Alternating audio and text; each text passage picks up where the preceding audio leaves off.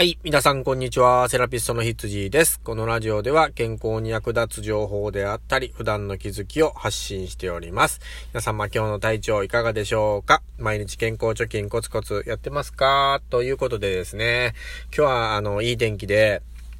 まあ、高いんですけれども、まあ、僕はなんか今日ちょっと寒いかなっていうね、自分自身感じがするんですよ。皆さんどうでしょうかね。今週はぬくいみたいなんでね、えー、まあ体調も大丈夫かなとは思いますけれども、えーとですね、昨日ですかね、ちょっとね、あの栄養士のね、方と喋る機会があったんですよ。でですね、まあその時にはお話ししたのがですね、えっ、ー、と、まあ朝食って大事だよねっていうこうお話をしたんですね。で、なんでじゃあ朝食は必要なのっていうところをちょっと深掘りでね、今日あの、このラジオで喋っていきたいかなと思うんですよ。で、やっぱり栄養士さんってね、やっぱり話聞いてるとすごいなと思うんですよね。本当にこう、細かいところまで分かっておられるので、まあ、それを聞くとね、あの、やっぱり理論的に話をされるので、あの、栄養素のことをね、ああ、やっぱりこう、必要かなとは思いますし、まあやっぱりね、食べ物って体にダイレクトで正直に返ってくるんですよ。だからまあ、まあ実践するだけでね、体調がどんどんどんどん整うっていうのは、これ絶対あると思いますので、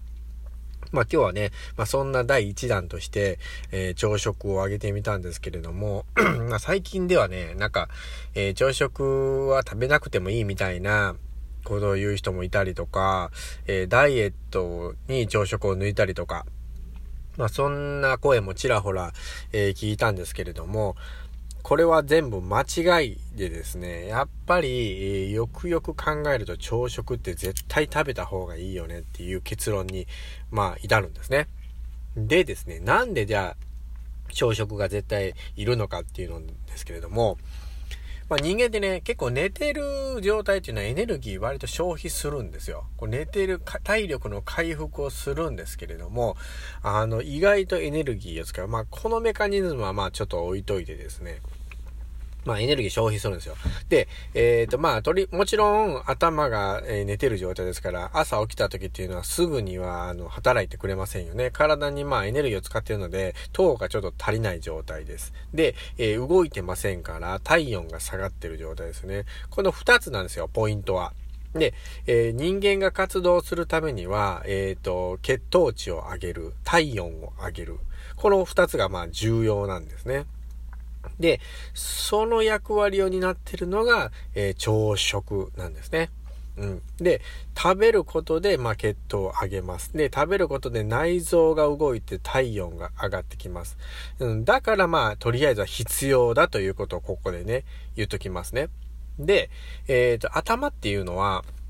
うんと、生命維持にとても重要な役割をしてますよね。あの、呼吸するとか、心臓を動かすとか、どこどこ動かすとか、えー、何をするにしても、やっぱりあの、脳のエネルギーっていうのがいるんですよ。この脳のエネルギーは、ブドウ糖で補っているんですね。ブドウ糖で。で、えー、このブドウ糖が足りないと、えー、集中力が欠けたりとか、あの、ぼーっとしてきたりとか、イライラしてきたりとかするんですよね。で、えっ、ー、と、このダイエットに関してもですね、あの、飢餓状態をあんまり作らない方が、実はダイエットにいいっていうことも分かっているんですね。ダイエットっていうのは基本的に脂肪を燃やしたいわけですから、えー、脂肪を燃やすためには代謝を上げないといけないんですよね。代謝を。で、飢餓状態、まあ、長い時間ご飯を食べない状態を作ってしまうと、いわゆる飢餓状態的な体になるんですね。そうすると、その次に食べた時にですね、体っていうのは賢くて防衛反応を起こしてですね、あの、それを体に食べたものを蓄えてしまうっていうことをするんですよ。まあ、そうするとですね、代謝がね、蓄えてしまうと上がらないので、えー、脂肪が燃えにくくて太りやすい体になってしまうっていうことなんですね。うん。だからダイエットも、割と専門知識を、うん、持ってる方が上手にいくってね。ただ単に、えー、食べなければダイエットになるっていうのはもう大間違いですのでね。まあ病気につながっちゃったりしますので、そこはね、まあ本当に十分気をつけた方がいいと思いますよね。でですね、えー、じゃあどういった朝食を食べた方がいいのかっていうお話もしたんですよ。えー、ここでも結論からさっき言うとですね、えっ、ー、と、おすすめはおにぎりだそうです。やっぱりおにぎり。うん。米なんですよね。うん、やっぱり米がいいんですよ。あの、パンとか、麺類とかだと、えっ、と、やっぱ小麦を使った粉なので、えっ、とね、糖質が早く上がりやすいんですよね。だから腹持ちが悪い。これはもう昔から言ってることなんですけどね。で、米を食べると、あの、粒状なので、あの、ゆっくりゆっくり糖質が、えー、血糖値が上がっていくらしいんですよ。で、えー、腹持ちがいいっていうのがまず一つですね。で、えっ、ー、と、ほとんどの人間の組織っていうのは、このタンパク質が必要ですね。筋肉にはタンパク質が必要ですよね。で、米とタンパク質。米は糖質ですよね。で、あとはタンパク質。えー、豆とか肉とか、魚、卵。こういうタンパク質も一緒に取らないといけません。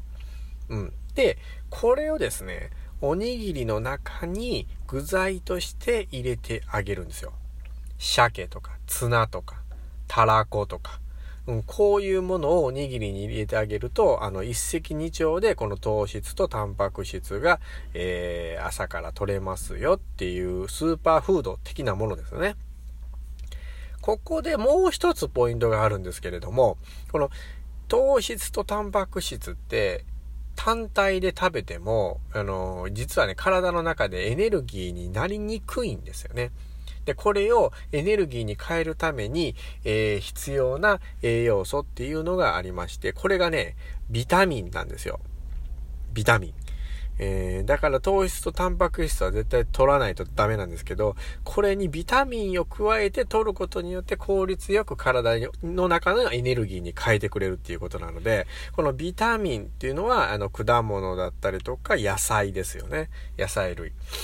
これを一緒に取りましょうよっていう。で、この条件を満たすには、このおにぎりに、えー、もう一つ、